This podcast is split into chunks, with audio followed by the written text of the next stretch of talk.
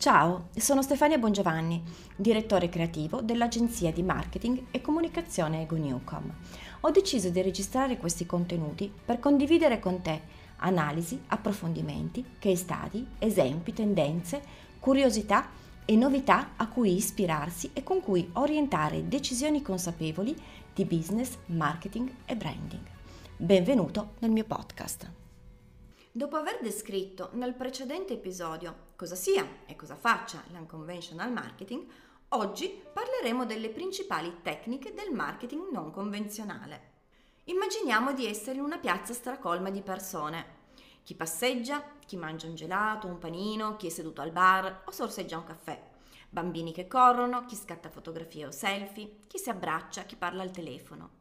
Se improvvisamente qualcuno iniziasse a spogliarsi, la piazza intera si fermerebbe sorpresa. I performer conquisterebbero l'attenzione di tutti e avrebbero gli occhi della folla puntati addosso. Cosa staranno comunicando? Perché nulla accade per caso. Il gesto è stato costruito e progettato partendo da una motivazione forte in grado di rispondere a mille perché e strategie e raggiungere un concreto obiettivo finale. Tutti ricorderemo per sempre quel momento e magari anche il colore degli abiti, dei capelli, i tratti del viso dei ragazzi coinvolti, riconoscibili anche a distanza di anni perché legati a un'esperienza memorabile. Ecco, i brand quando scelgono di promuovere la propria immagine o un nuovo prodotto attraverso delle tecniche non convenzionali usano la creatività, l'originalità e la trasgressione per generare nello spettatore un effetto wow che si riveli memorabile riconoscibile e sorprendente. Tra le varie forme di intrattenimento dell'unconventional marketing possiamo individuare. Primo, il guerriglia marketing, forma di promozione a elevato impatto emotivo, che utilizza in modo creativo strumenti capaci di generare l'effetto sorpresa, facendo leva su precise leve psicologiche. Approfondiremo questa tecnica nel prossimo episodio. Secondo, il viral è una tecnica che crea un intenso coinvolgimento emotivo nello spettatore, tanto da indurlo a condividere e diffondere attraverso i propri canali social o pagine di siti web una storia, un messaggio o un'iniziativa.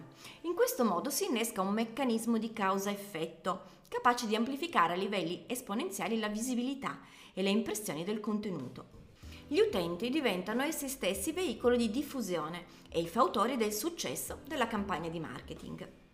Terzo, lo street marketing, azione unconventional imprevedibile e inaspettata che sceglie ambientazioni straordinarie, legate però al mondo dell'ordinario che ci circonda, come ad esempio i marciapiedi, i parchi, le panchine, le fermate degli autobus, i tronchi degli alberi, i muri e via dicendo.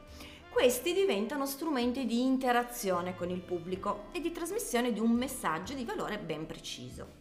Lo street marketing, per intrattenere e catturare l'attenzione del pubblico, prevede il coinvolgimento diretto dei passanti in azioni divertenti e spettacolari, le azioni dei performer e l'uso dell'arte visiva.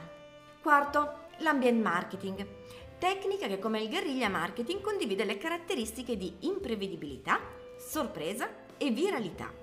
Tuttavia si distingue da questa poiché predilige come location gli spazi urbani e utilizza come veicoli di trasmissione del messaggio anche elementi che per natura stessa ne fanno già parte, però reinterpretandone e modificandone l'aspetto in base alle esigenze comunicative. Le ambientazioni possono essere le stazioni metro o dei treni, gli aeroporti, le discoteche, le università, i centri commerciali. Per identificarle meglio pensiamo a quei luoghi dove il brand incontra il pubblico e propone un'esperienza multisensoriale da vivere e ricordare per sempre. Altri esempi di ambient marketing sono il sampling, ovvia la distribuzione di campioncini di prodotto gratuiti, oppure lo stickering, cioè il posizionamento di adesivi brandizzati in diversi luoghi della città. Quinto, l'ambush marketing, o detto anche marketing di imboscata. È una forma di unconventional che indica l'associazione non autorizzata di un brand a un evento mediatico all'interno di uno spazio pubblico. L'espressione è stata coniata nel 1980 da Jerry Welsh, marketing strategist popolare nel mondo dello sport e deriva dal termine anglosassone ambush, che significa tendere un'imboscata, un agguato. a discapito di un competitor diretto. Nel 1996 abbiamo assistito al primo caso di ambush marketing, quando durante le Olimpiadi di Atlanta il brand Nike tese un'imboscata a Reebok, sponsor ufficiale dell'evento, presentandosi senza invito alla manifestazione.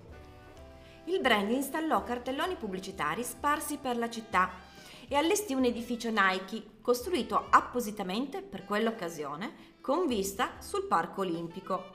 Inoltre, il velocista Michael Johnson vinse ben due medaglie d'oro, con indosso le scarpe d'oro marchiate Nike. Il brand quindi salì sul podio oscurando del tutto l'immagine di Reebok. Sesto, il product placement.